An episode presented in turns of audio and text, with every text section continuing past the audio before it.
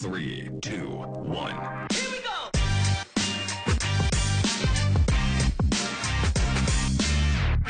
Bună ziua și bine v-am regăsit la Brain It Forward podcast, un podcast ce își propune să-i ajute pe manager să doarmă mai bine, să le răspundem la întrebări, să încercăm să rezolvăm cât mai multe dintre problemele lor actuale.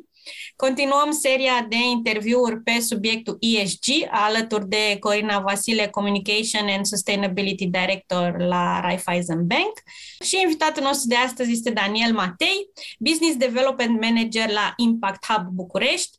Daniel are peste 10 ani de experiență cu lucru în, în Impact Hub și pot să spun pentru că la insistențele Corinei și la recomandarea ei, Uh, o să vorbim foarte mult astăzi despre trei dintre proiectele la care Daniel a pus umărul și anume Black Sea Climate Accelerator, Climaton uh, Bucharest și Climate Innovation Day.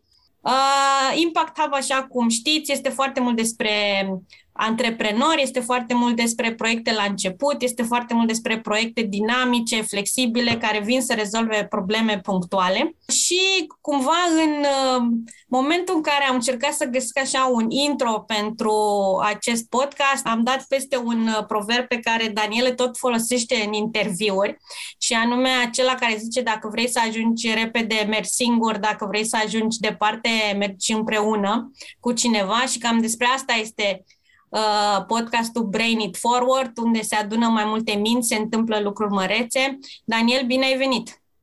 Bine te-am găsit și vă mulțumesc pentru invitația amândurora. Noi mulțumim! Înainte să vorbim un pic despre proiectele mari despre care am menționat, Daniel, eu am o curiozitate uh, și o curiozitate pe care am dezbătut-o și cu Corina în prima noastră discuție.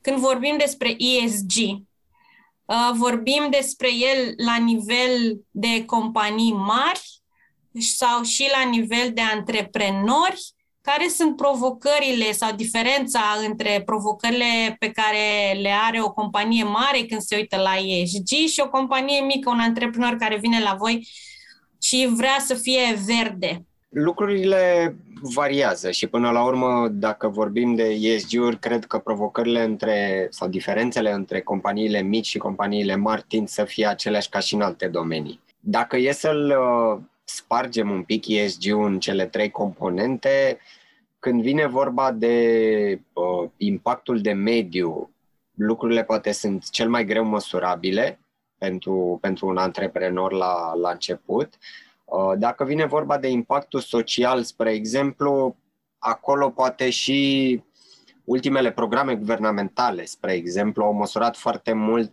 zona de angajabilitate pe care o oferă un startup. S-a uitat la zona de diversitate, spre exemplu.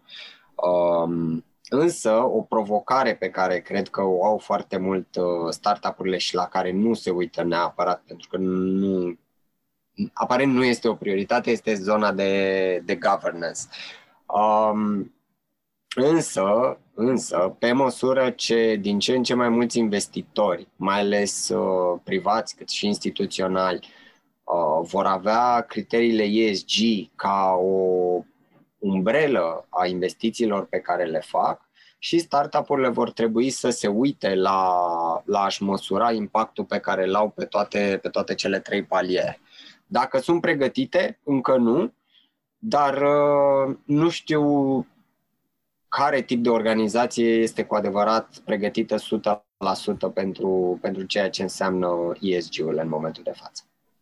Da, ar trebui să fie pregătită. Adică ar trebui să ne se uite toți în direcția asta, să bifeze pe toate cele trei liniile sau nu e obligatoriu? De principiu, da. și nu mă refer doar uh, din perspectiva cifrelor, spre exemplu, ci până la urmă, dacă ne uităm în, uh, în jurul nostru și a felului în care se schimbă businessurile, vedem o tendință de susținere a afacerilor responsabile din toate punctele de vedere, uh, de reducerea impactului de mediu. Atât, spre exemplu, din punct de vedere al emisiilor de gaze cu efect de seră, care e cumva cea mai cunoscută parte din uh, zona de, de climate, dar uh, și reducerea uh, folosirii resurselor, uh, mai ales a resurselor virgine și ne, neregenerabile. Um, dacă ne uităm la zona de răspundere socială și mă refer aici la partea de diversitate, la partea de incluziune socială, sunt, sunt niște aspecte pe care nu cred că încă le, le stăpânim cu adevărat și în care este foarte important cum ne poziționăm organizațiile, cum ne educăm actualii și viitorii angajați și cum vrem să ne dezvoltăm societatea în care noi și de ce nu copiii noștri vor trăi. Eu vreau să adaug doar că e exact cum a zis Daniel, depinde, nu e nimeni uh, integral pregătit și sunt, uh, uh, cum să spun, avantaje și dezavantaje când ești un business mic, mijlociu sau mare, de exemplu. Apropo de ce spunea Daniel despre diversitate sau alte, alte valori care înseamnă impactul social când ești un business mic, poți să, poți să incluzi aceste valori de la început și practic să, să angajezi pe toți cei pe care vrei să-i angajezi, inclusiv după aceste criterii, dar și să-i chem să se alăture echipei după aceste valori. Când ești un business foarte mare, trebuie să te uiți la uh, punctul în care te găsești cu poate niște sute sau mii de angajați Uh, și din mers să încerci poate să corectezi dacă e nevoie de corectat ceva, de exemplu ceea ce se cheamă gender pay gap, uh, sau uh, să educi dacă valorile astea nu au fost neapărat de la începutul companiei incluse în ADN-ul brandului sau al employer brandului. Deci sunt cumva alte provocări. Uh, și alte oportunități. Uh, pe partea cealaltă de mediu, la fel, uh, pentru companiile mari, mai ales din, de fapt, din toate industriile, din unele mai mult decât din altele, sunt provocări enorme care țin de chiar de schimbarea modelului de business, de schimbarea totală a tehnologiilor folosite, în timp ce pentru, să zicem, startup-uri uh, uh, sunt șanse să te duci direct pe un model de business care este uh, climate compliant, ba chiar poate să rezolve o problemă uh, climatică de la bun început. Și atunci să, să iei oportunitatea de uh, finanțări din zona asta despre care Daniel poate să ne povestească din uh, Clima Accelerator, de exemplu, și din alte programe uh, de uh, investiții, chiar de business angels sau de alte, alte uh, tipuri de investiții, inclusiv de finanțări bancare de acum, da? care să favorizeze aceste tipuri de, de business-uri. Da, eu trebuie să recunosc că de când am început noi două să vorbim cu Corina, mi-am pus întrebarea asta, mă, eu tot întreb business-uri mici, business-uri mari, bă, dar eu la mine, la mine în agenție, ia să vedem cum, cum stă treaba. Și chiar mă gândeam, noi, uh, eu de când cu pandemia am încercat să-mi angajez oameni din afara Bucureștiului, pentru că am dat de oameni mișto și am o colegă în Cluj, una în Oradea, Uh, și am zis, mamă, deci nu, tra- nu mergem mult cu mașina, toți lucrăm de acasă, toți reciclăm, deci suntem ok. Și noi facem așa un team building, să spunem, la începutul lui ianuarie, în care am închiriat o sală de la Impact Hub, uh, să ne vedem acolo cu toții și mă gândeam, zic, mamă, mă duc la Daniel în ianuarie și zic, băi, zici și mie, noi suntem o agenție ok din punct de vedere ESG, hai să analizăm un pic problema. Pentru că e foarte ușor să să citești, e foarte ușor să te documentezi, e foarte ușor să stai de vorbă cu oameni, cum stau eu de vorbă cu voi, dar atunci când vine vorba să faci, să implementezi la tine în grădină, să, să concret, să măsori ce faci sau dacă faci, devin lucrurile extrem de complicate și mă gândeam că Impact Hub joacă pentru astfel de antreprenori un rol important prin proiectele voastre și iată cum ajung la întrebarea despre cele trei proiecte și uh, Corina a menționat acum unul dintre ele. Spune-ne un pic ce se întâmplă în aceste proiecte, cum ajutați companiile sau cum ajutați companiile să se ajute pe ele sau să ajute me- mediul, să ajute acest Titanic care se îndreaptă spre un ghețar care se numește încălzirea globală, să ajute să conducă Titanicul acesta într-o altă zonă. Cât impact au ele și cum pot ele să schimbe într-adevăr lucruri? Am să, am să fac o comparație. Dacă efortul nu va fi unul colectiv și comun, impactul nostru va fi similar cu cel al uh, orchestrei de pe Titanic. Adică o să cântăm până la final. Lăsând un pic uh, gluma la o parte, nu vrem să ne poziționăm în salvator, nu cred că suntem în, uh, în poziția asta. Um, suntem un uh, facilitator al dezvoltării ecosistemului. Încercăm să aducem împreună organizațiile relevante care vor să ia măsuri și să încercăm împreună să, să pornim un trend, dacă vrei. Și aici, spre exemplu, totul a pornit cu un uh, parteneriat cu cei de la EIT Climate Kick, pe care noi l-am semnat uh, în 2021 și care s-a concretizat pe, pe trei leere, ca să le spun așa, pe trei paliere. Uh, și ele vin cumva în ordinea inversă, uh, cronologic, în sensul că avem zona de awareness și educație, așa cum a fost evenimentul, spre exemplu, Climate Innovation Day, unde la un moment dat chiar conversațiile s-au, uh, s-au încins destul de repede și acum, făcând această paralelă între conversații încinse și schimbări climatice, pare că nici conversațiile încinse nu sunt bune. În primul rând, avem nevoie de, de foarte multă conștientizare, de a înțelege la nivel uh, macro și la nivelul întregii țări, pe toate palierele, consumatori, autorități, companii mici și mari, universități, centre de cercetare și orice alt uh, stakeholder mai relevant în zona asta, ce înseamnă schimbările climatice și ce le cauzează. Asta pe de o parte. Pe de altă parte, încercăm, spre exemplu, în proiecte precum uh, Climaton, să schimbăm un pic paradigma. Uh, foarte mult din educația pentru mediu și din campaniile de mediu sunt uh, top-down, ca să le spunem așa.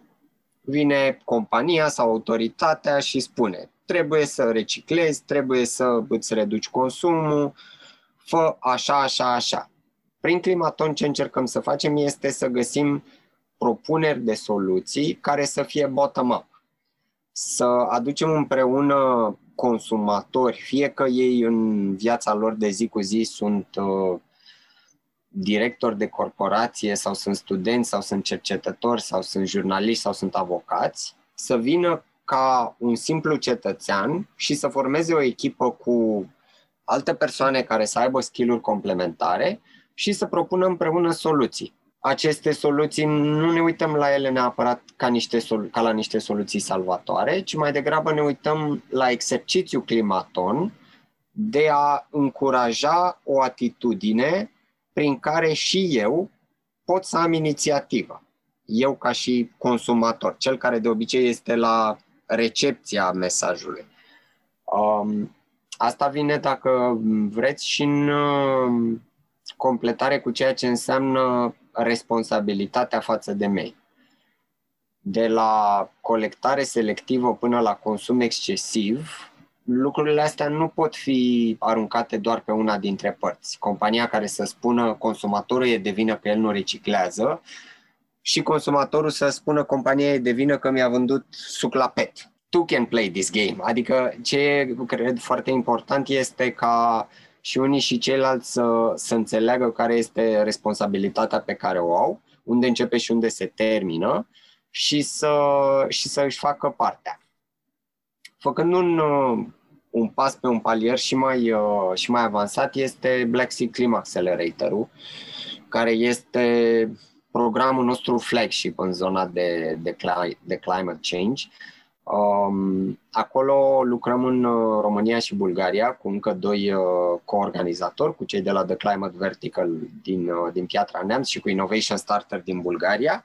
Și am, uh, pe lângă suportul majoritar al celor de la EIT Climate Kick, am atras și parteneri privați, așa cum e Raiffeisen Bank și Corina aici de față, care a fost acolo foarte activă și în jurizare, nu doar uh, bună ziua, bună ziua, am semnat, uh, vă rugăm implementați. Dar genul ăsta de program are cumva două, două scopuri majore. Unul este să încurajeze crem de la crem, ca să spunem așa, în materie de startup-uri green, să-și accelereze dezvoltarea, dar pe de altă parte este foarte important să transformăm green startups în, uh, într-un good buzzword, o să-i spun.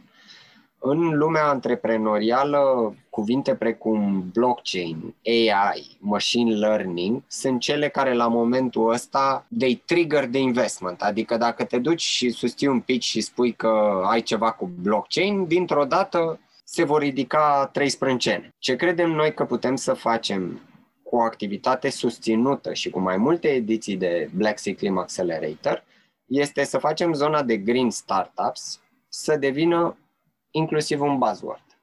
O să ziceți, păi da, dar să nu se golească de conținut. Nu se va goli de conținut. Prefer să fie 300 de startup-uri, 500, 1000 de startup-uri green, dintre care poate 90% de are just buzzwords, dar 10% să fie printre cei care au înțeles provocările pe care trebuie să le adreseze și au avut curajul ca prin tehnologiile pe care le propun să rezolve niște probleme globale. Mi-ai ridicat la fileu două întrebări, nu știu pe care să o pun prima. Uh, o să încep cu ultimul lucru pe care l-ai spus vis-a-vis de buzzword și să nu devină un fel de greenwashing pentru ceilalți. Am o curiozitate, tot sună foarte frumos, dar eu trebuie să recunosc că sunt un pic așa mai pesimistă. Cât de bun suntem noi, România, în a lansa pe piață antreprenoriat verde acum și dacă antreprenoriatul verde este doar despre tehnologie. Astea sunt două uh, curiozități acum pe moment vis-a-vis de ceea ce ai spus tu, pentru că mie mi se pare foarte frumos, dar în capul meu este, bă, dar totuși suntem în România, câți antreprenori sunt pe verde? Adică dacă mă gândesc acum la antreprenorii noștri mari, așa, sunt pe zona de IT, Uh, și aia, despre aia citim și vedem și ne lăudăm cu ei și e super cool. Și dar zona asta de antreprenoriat verde mi se pare într-o zonă foarte utopică, așa. Deci, odată este cât de bine stă România la capitolul ăsta și dacă antreprenoriatul verde înseamnă doar tech, adică doar tehnologie. România are potențial, ca în orice alt domeniu. Dacă ne uităm, spre exemplu, la zona de tehnologie în general, nimeni n-ar fi dat uh, șanse unui UiPath, unui uh, Fintech OS sau unui Bitdefender să, să fie business-uri din România. Ne uităm acum, spre exemplu, da, după ce a trecut hype-ul UiPath, ne uităm la, la Bitdefender, care își dorește să se listeze. Este foarte important, și asta încercăm parțial să facem, să le dăm antreprenorilor din tehnologie sau poate antreprenorilor în serie oportunitatea de a înțelege că există niște provocări foarte, foarte șmechere, o să le spun, pe care le pot adresa cu, cu soluțiile tehnologice pe care, pe care ei le, le propun. Și ca să răspund la a doua întrebare înainte să, că am văzut că a ridicat și Corina o mânuță, um, dacă este antreprenoriatul verde doar tehnologie. Nu exclusiv, însă tehnologia în general are avantajul că face lucrurile să fie un pic mai scalabile. Adică atunci când ne uităm la antreprenoriat și la un IMM versus un, star, versus un startup, nu cred că există o definiție unanim acceptată, toată lumea să spună că aia e. Însă lucru pe care îl văd în comun în cele mai multe definiții vorbește despre scalabilitate. În timp ce un business clasic are o scalabilitate mai redusă, pentru că de cele mai multe ori creșterea veniturilor sau creșterea impactului echivalează cu creșterea costurilor sau creșterea operațiunilor, tehnologia îți oferă posibilitatea să scalezi impactul sau să scalezi veniturile pe care le ai, fără să crești direct proporțional uh, zona de, zona de costuri și de operațiuni, practic.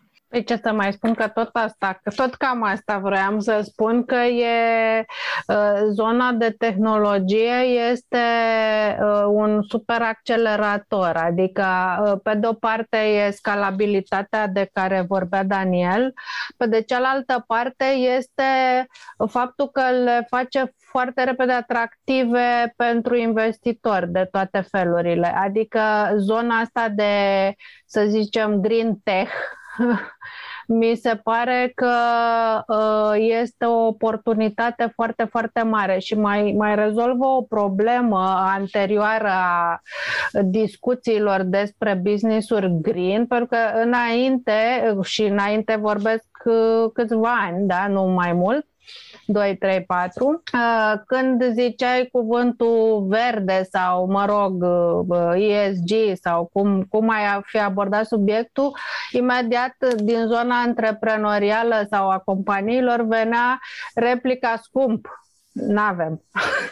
Știi? Și a, a, acum, de fapt, de fapt, exact partea asta de scalabilitate rezolvă a, această chestie că, din potrivă, problemele pe care le pot rezolva a, startup-urile și nu numai startup-urile, business-urile care sunt uh, bazate și pe tehnologie, tocmai demonstrează că le pot rezolva probleme uh, scumpe uh, foarte ieftin, de fapt, cu costuri mici, adică. Corina, dacă tot a zis Daniel că ai fost în juriu la Innovation Day, nu? Așa îi zice? Sau... Nu, la Black Sea Clim Accelerator. Așa, la Black Sea, scuze. Deci dacă tot ai fost în juriu la un proiect Impact Hub, zim și mie, la ce te-ai uitat? Ce ai punctat cu plus, ce ai punctat cu minus, Corina? De curiozitate.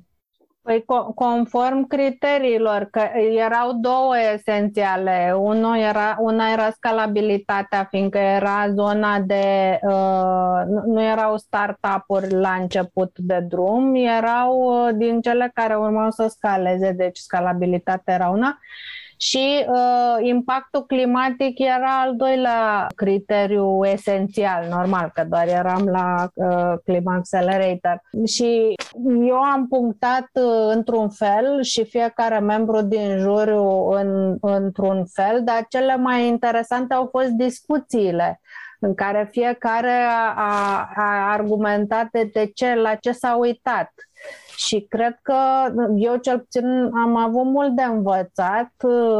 Na, m-am bucurat, după cum știe Daniel, că câștigătorul pe care eu nu l-am jurizat pentru că m-am recuzat, cum este și normal când te consider în conflict de interese, a fost remarcat și de noi în programul Factory by Raiffeisen Bank, venit tot așa ca startup la, la finanțare. Și, într-adevăr, au fost business-uri care rezolva o problemă foarte, foarte concretă, dar foarte concretă, din industrii diferite. Adică, cred că era una uh, uh, din uh, zona de ambalaje uh, și reciclarea lor.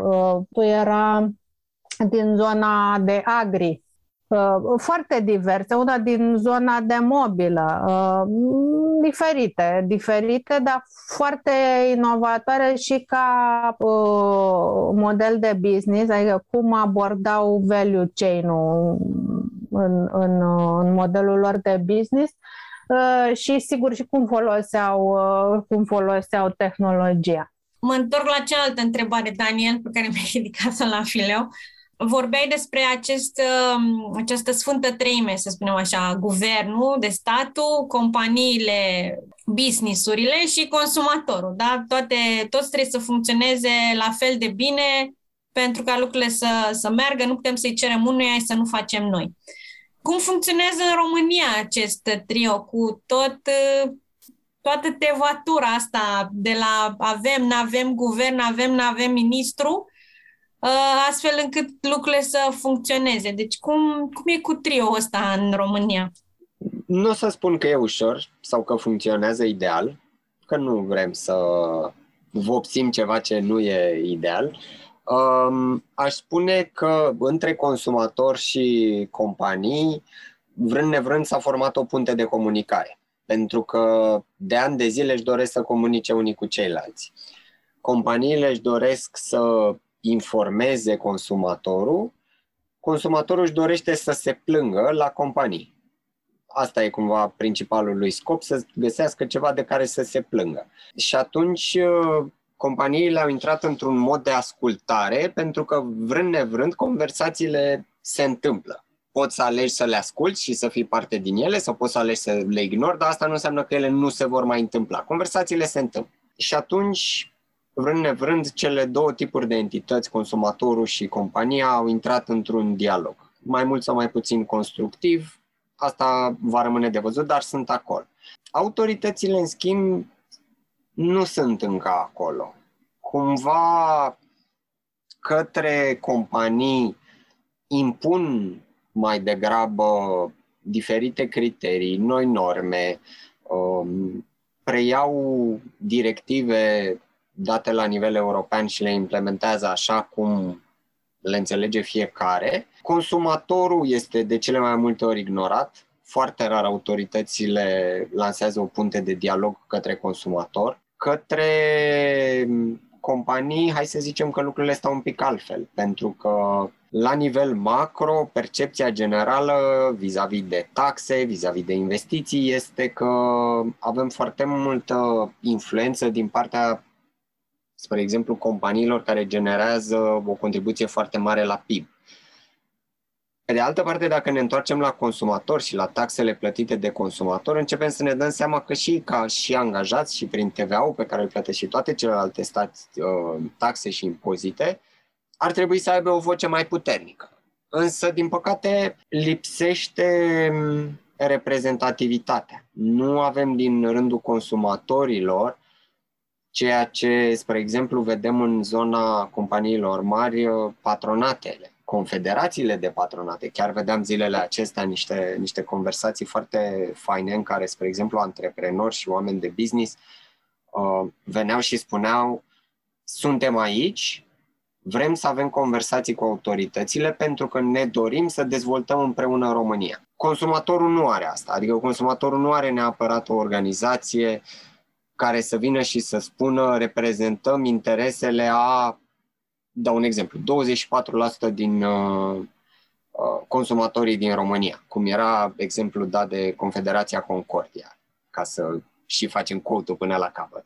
Uh, și atunci, din punctul ăsta de vedere, neavând o voce, neavând pe cineva care să fie reprezentat la masa conversațiilor, câteodată consumatorul nu se face auzit.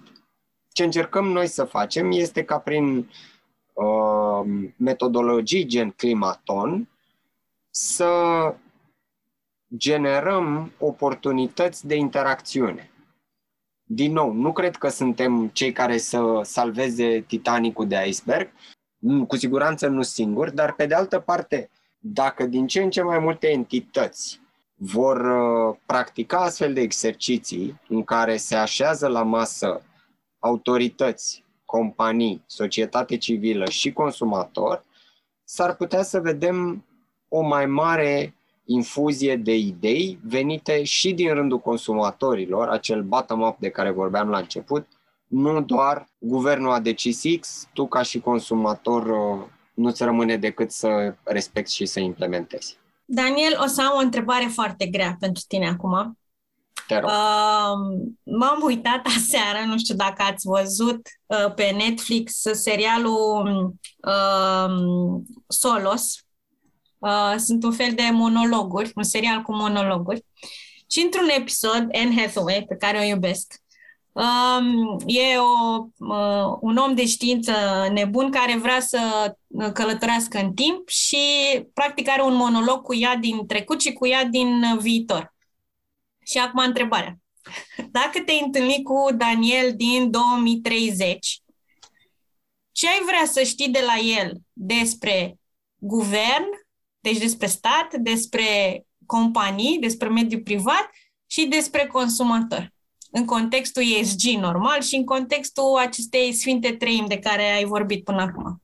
Bună întrebare. și un alt lucru pe care l-am învățat este că oamenii când trag de timp spun bună întrebare și în timpul ăsta ei se gândesc la răspuns. Normal, take your time. Știu că e o întrebare grea, dar mi s-a părut funny acum în timp ce povesteai că mi-am adus aminte fix de serialul ăsta și am zis gata, trebuie să știu de la Daniel dacă se vede cu Daniel 2030, care sunt cele trei întrebări, adică una pentru guvern, una pentru companii și una pentru consumator și iată cum ți-am mai câștigat niște timp. um, din punct de vedere al uh, guvernului, lucru care mi-ar plăcea să-l aud de la Daniel din 2030 este că în acești următori 8 ani de zile s-au stabilit niște strategii și niște politici publice care au fost respectate indiferent de culoarea politică a partidului aflat la guvernare. Pur și simplu ne-am, stra- ne-am stabilit o strategie de țară pe care o urmăm, pe care o îmbunătățim de la an la an, o ajustăm acolo unde are nevoie, dar the final outcome este acela de a ne îndeplini și nu de a ne îndeplini, de a depăși obiectivele de mediu pe care ni le stabilim ca țară membră în Uniunea Europeană pentru 2030. Și că le-am depășit într-un mod sustenabil și din punct de vedere al businessului, nu doar am închis fabrici și uzine, am ras tot, nu mai emitem uh, gaze cu efect de ser. Dacă ar fi să mă uit la zona de companii, ce mi-ar plăcea să văd uh, și să aflu de la Daniel din 2030 este că aceste companii au reușit să devină și mai profitabile, însă fără să mai aibă un impact negativ asupra mediului și cu o mai mare grijă față de angajați.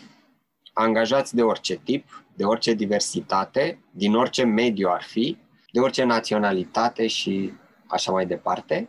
Iar um, dacă vorbim despre consumatori, mi-ar plăcea foarte mult să știu că un consumator în 2030 își citește contractul lui de cetățean, ca să spun așa, respectiv cele două părți ale unui contract pe care cu toții le cunoaștem, drepturi și obligații. Niciun contract în lumea asta nu este echilibrat dacă nu are ambele părți.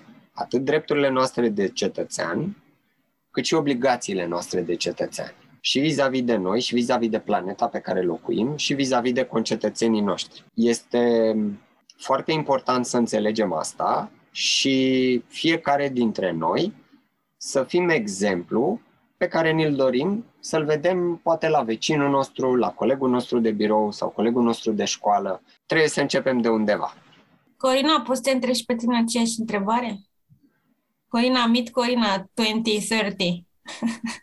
Da, mă care e prima că... întrebare pe care o pui?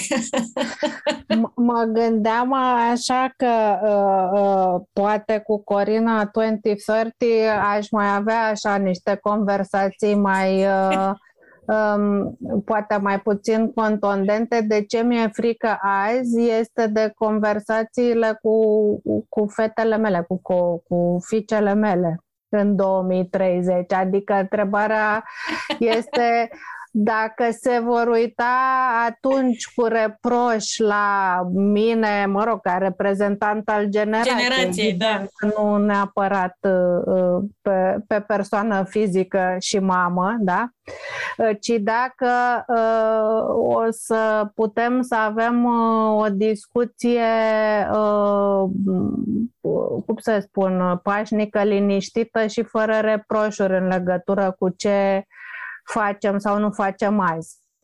După aceea, dacă este să mă gândesc la guvern, oricare ar fi el, um, exact, exact, dar exact ce a spus Daniel, um, asta aș vrea, aș vrea să, să aflu în 2030, că, uh, într-adevăr, ne-am hotărât cum vrem să fim în viitor și ne ținem de treaba asta, oricâte guverne se mai uh, perindă până atunci uh, la putere. Alta ar fi dacă uh, tot pentru guvernul care o fi el din 2030, dacă între timp ne-am îmbunătățit în vreun fel indicatorii la educație și sănătate, fiindcă Acolo stăm și asta nu spun, am mai, am mai discutat asta, Ana.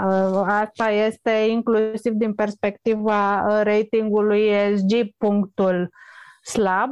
Da. Nu că n-am ști noi și fără să avem o evaluare așa foarte cu o metodologie exactă și pentru că astea două domenii spun și despre 2050, adică ne dau indicii suficient de bune pe termen lung.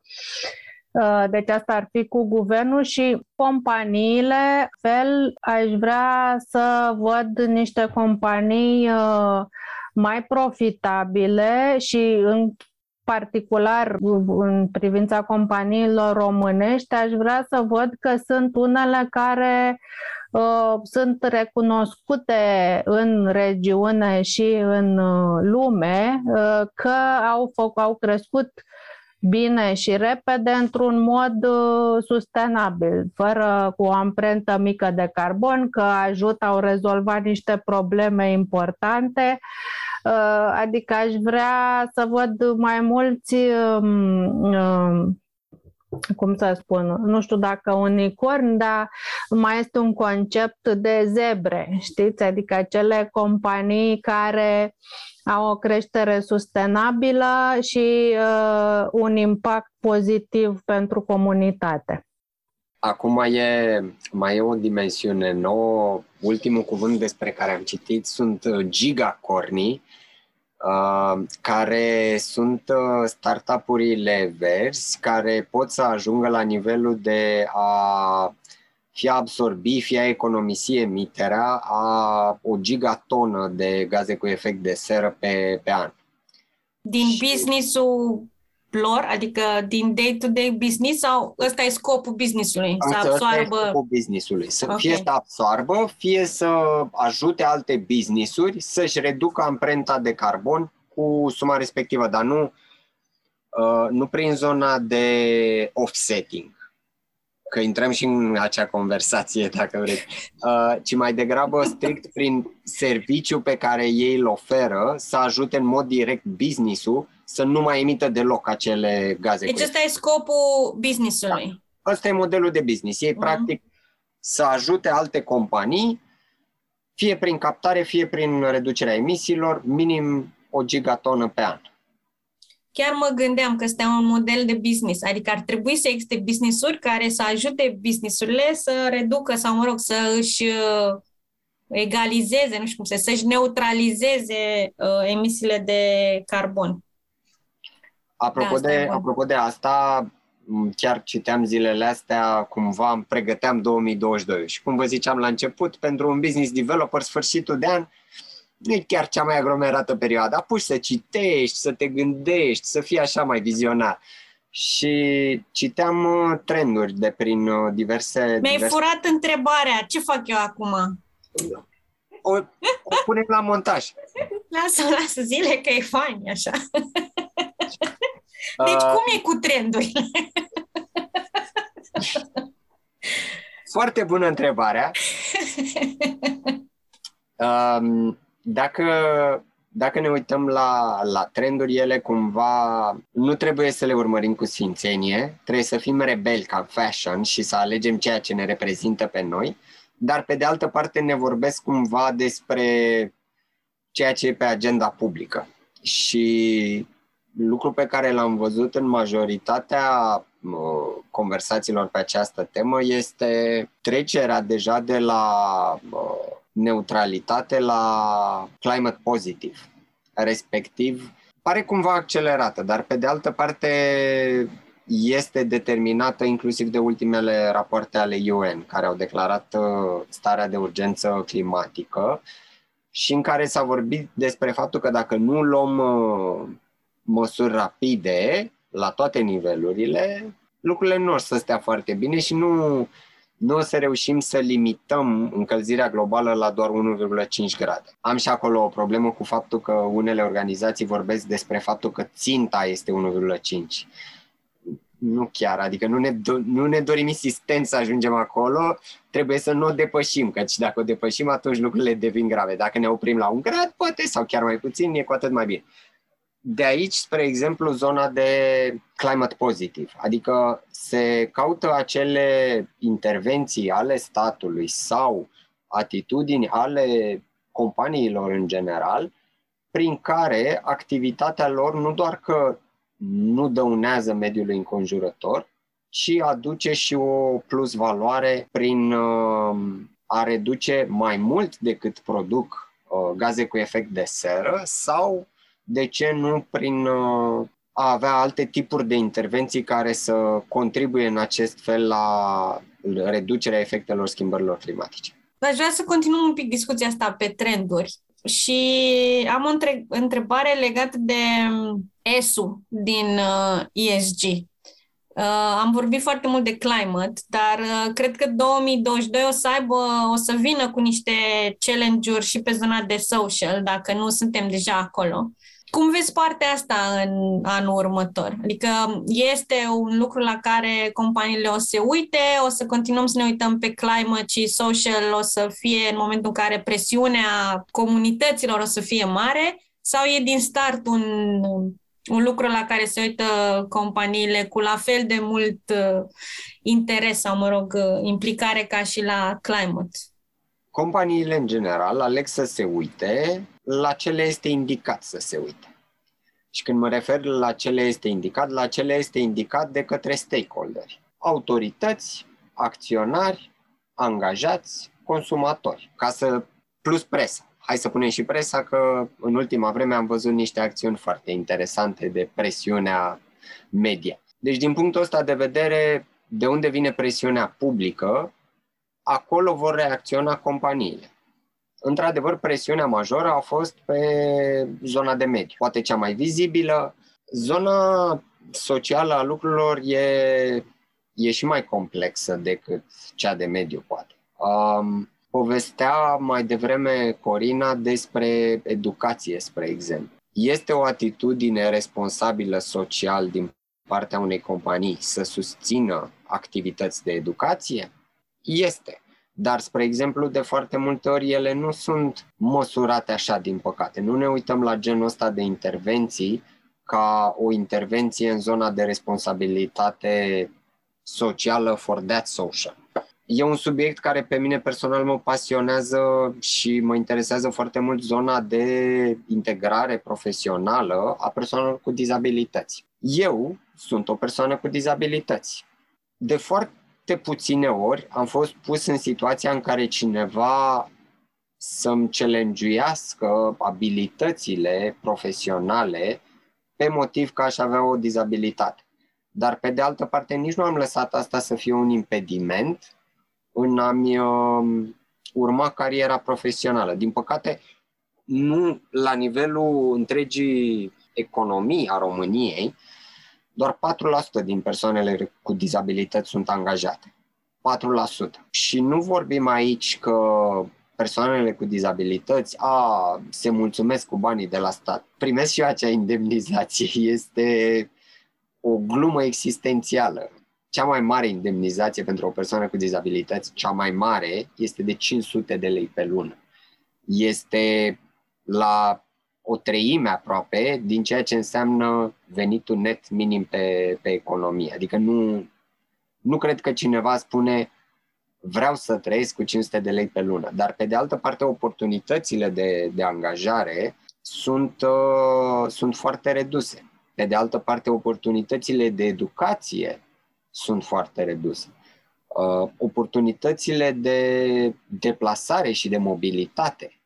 De fiecare dată când cineva parchează o mașină pe trotuar lipită de gard, un copil cu dizabilități nu mai ajunge în ziua la școală. O să sune așa tragic, dar cam așa se întâmplă. Și ce se întâmplă este că se întâmplă asta o dată, se întâmplă de două ori, se întâmplă de trei ori. Acel copil nu va mai ieși din casă pentru că simte că nu poate să ajungă nicăieri și uităm că există. Eu, spre exemplu, atunci când merg în cârje, marea majoritate a celor care mă văd nu se gândesc că eu am o dizabilitate, se gândesc că am pățit ceva la schi.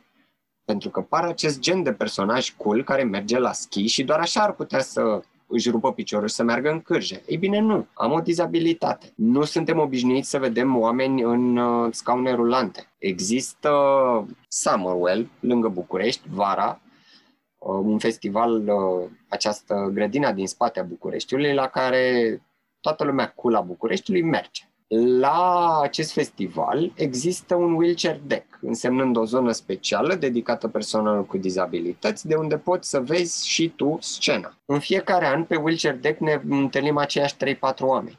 Eu chiar nu cred că suntem 3-4 oameni cu dizabilități pasionați de muzică în București, ci pur și simplu suntem aceia care în ciuda tuturor piedicilor pe care le întâlnim, alegem să ne ambiționăm și să ieșim din case și să încercăm să ne trăim viața așa cum putem. Revenind un pic, la nivel social, poate fi una dintre topicurile pe care companiile trebuie să le adreseze. Și nu mă refer la discriminare pozitivă, nu cred că acolo este soluția, ci mă refer la a privi o persoană cu abilitățile pe care le are și nu cu dizabilitățile pe care le are. Cu atât mai mult în contextul muncii hibrid și mai ales a work from home-ului, de aici în sus eu nu mă văd ca o persoană cu dizabilități. Sunt în fața unui ecran, am un col, nimeni nu o să știe care sunt dizabilitățile unei persoane care lucrează remote. Dar foarte mulți oameni s-ar putea să înțeleagă care sunt abilitățile acelei persoane. M-am dus pe o miză foarte personală, recunosc, dar uh, mi nu, se da, pare asta e, e despre asta e vorba. Păi nu, da, despre asta e vorba, știi? Adică despre noi, despre toată lumea e, e vorba, știi? Adică nu e... N-ar trebui să ne uităm la lucruri doar așa de sus, știi? De undeva din avion, să analizăm din perspectiva unui om care lucrează la Impact Hub sau lucrează cu companii, ci e despre, despre noi. Am avut un, un podcast cu George Baltă. Da el e unul dintre cei trei care... Cu care Am bănuit, să știi că la el m-am gândit când ai zis asta. Uh, și mi se pare că, nu știu, eu, eu am avut în familie, mătușa mea a fost în, în uh, cu dizabilități și nu am, am trăit tot timpul într-un mediu în care nu vedeam diferența asta și mi se pare că există o, o, o forță și o putere fantastică în oamenii ăștia dacă știm să o, să o fructificăm și să învățăm din, din ea. Deci zona de social depinde foarte mult de uh, publicul nostru și Corina zicea la început, la prima noastră discuție, când ne uităm la ESG, în primul rând trebuie să stăm de vorbă cu stakeholderii, să-i ascultăm, să înțelegem, să vedem și din perspectiva lor ce înseamnă uh, ESG-ul. Deci cumva niciuna din cele, apropo de trenduri, niciuna din cele trei nu e mai mică sau mai neimportantă sau chiar dacă se vorbește mai mult despre climate, nu înseamnă că socialul nu e prezent sau governance-ul nu e prezent. Zic, Corina, că te simți, ai mut microfonul.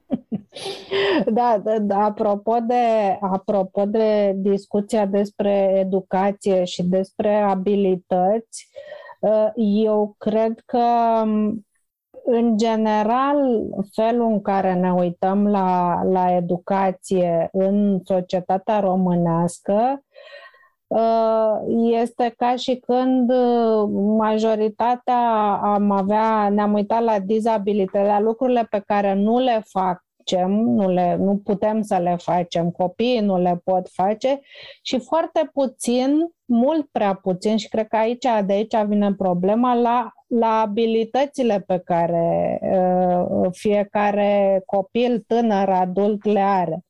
Adică uh, uh, e, e ceva în chestia asta care, uh, pe care, la care trebuie să ne gândim și care, uh, de care mi-am dat seama în timp ce vorbeai, Daniel, uh, chiar.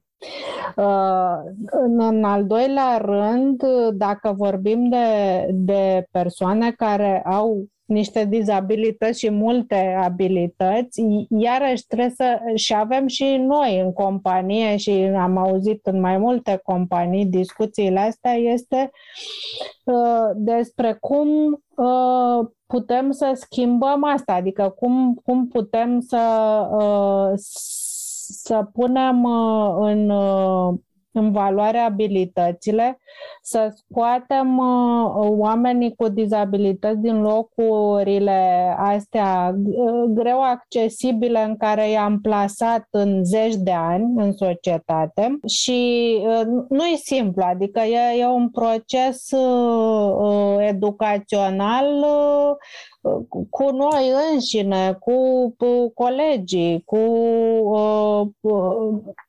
lucrurile fizice pe care trebuie să le schimbăm. Eu am avut această, eu credeam că înțeleg uh, prin ce trece cineva, de exemplu, cu o dizabilitate motorie.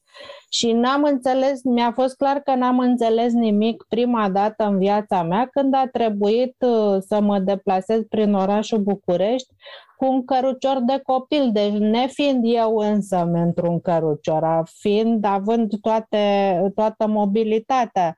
Dar a fost, atunci am simțit exact cât de greu este Uh, să, să te deplasezi pe jos uh, cu un cărucior de copil în București. Iar asta e una și uh, alt gând apropo de, de guvernanță, asta într-adevăr e un, un lucru adesea neglijat, despre care se vorbește mai mult sau mai puțin tehnic, mai mult în companiile mari, dar care în fond ce înseamnă? Înseamnă inclusiv cum alegem alegem să tratăm angajații, oricare ar fi ei, uh, cum alegem să consultăm stakeholderii uh, într-un mod uh, deschis, transparent, cum suntem obișnuiți să dialogăm și cum luăm decizii. Până la urmă, despre asta este vorba când vorbim de, de guvernanță, cum ne comportăm etic în viața de business de zi cu zi, cum discutăm cu,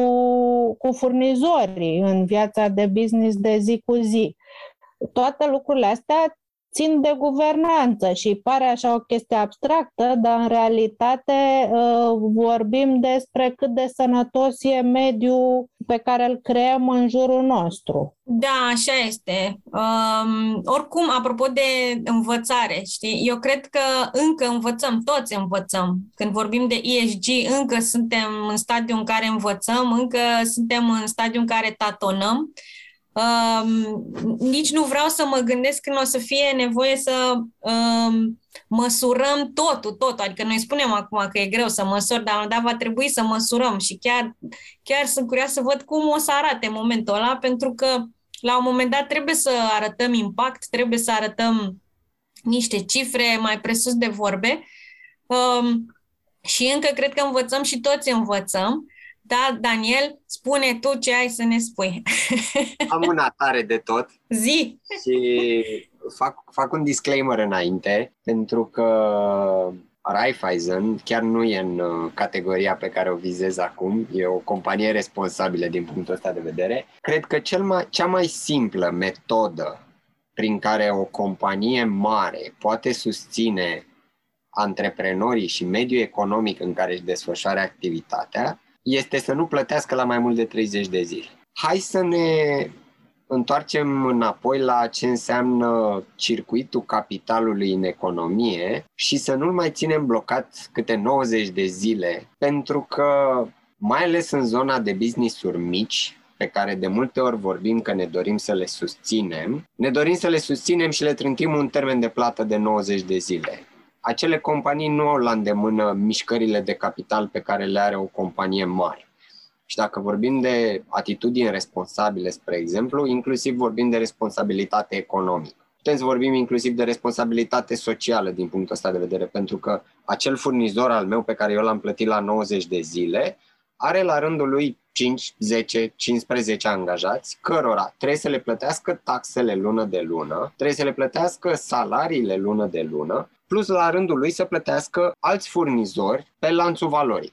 Ori dacă împingem la 90 de zile astfel de plăți, în lumea jucătorilor mici, noi nu prea ne jucăm cu 90 de zile, nu prea ne nici altcineva nu acceptă de la noi genul ăsta de termene și nici nouă nu ni se pare responsabil să plătim atât de târziu. Hai să ținem uh, capitalul mișcându-se în economie și să-i aducem valoare prin mișcarea pe care o face, nu prin a-l uh, bloca, fie formal, fie informal, prin tot felul de tertipuri. E o sugestie grea, știu, și o să-mi iau hate, dar pe de altă parte pot să spun un lucru. Noi, ca organizație, am decis ca aproape exclusiv să nu acceptăm termene mai mari de, de plată, indiferent de partenerul care se află dincolo de masă, pentru că nu ni se pare că am fi tratați ca un partener de conversație responsabil. Și atunci noi considerăm că așa e normal, să ne plătim unii pe alții în termenele pe care le agrem, iar aceste termene să fie unele sustenabile pentru business.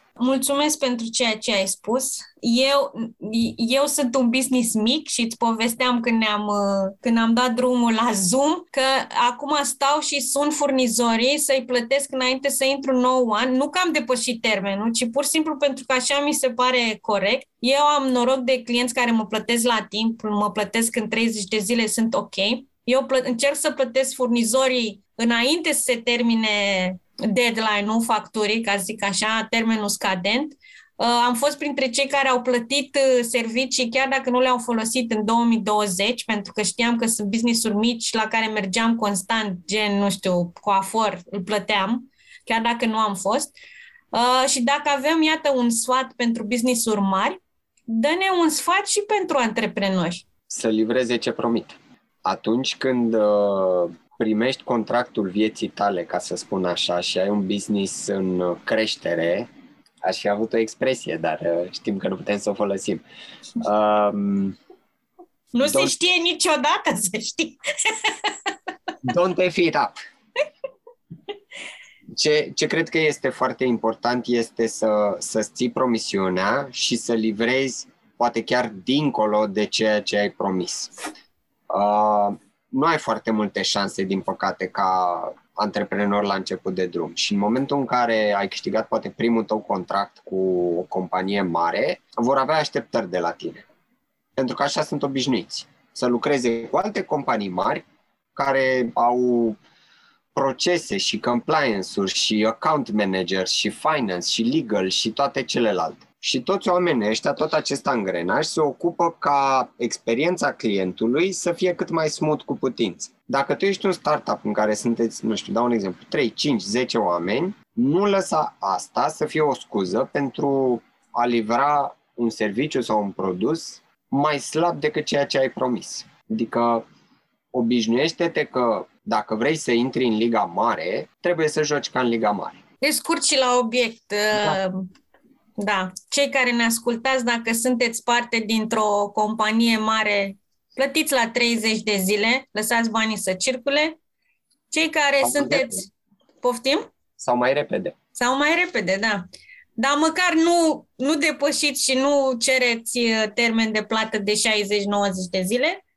Și cei care sunteți în business-uri mici, uh, don't fuck it up, uite, o spun eu, Daniel, livrați 200% și știu asta din experiență și așa este, dar până la urmă asta este puterea celor mici, we try harder, deci cu siguranță suntem în stare să livrăm 200%.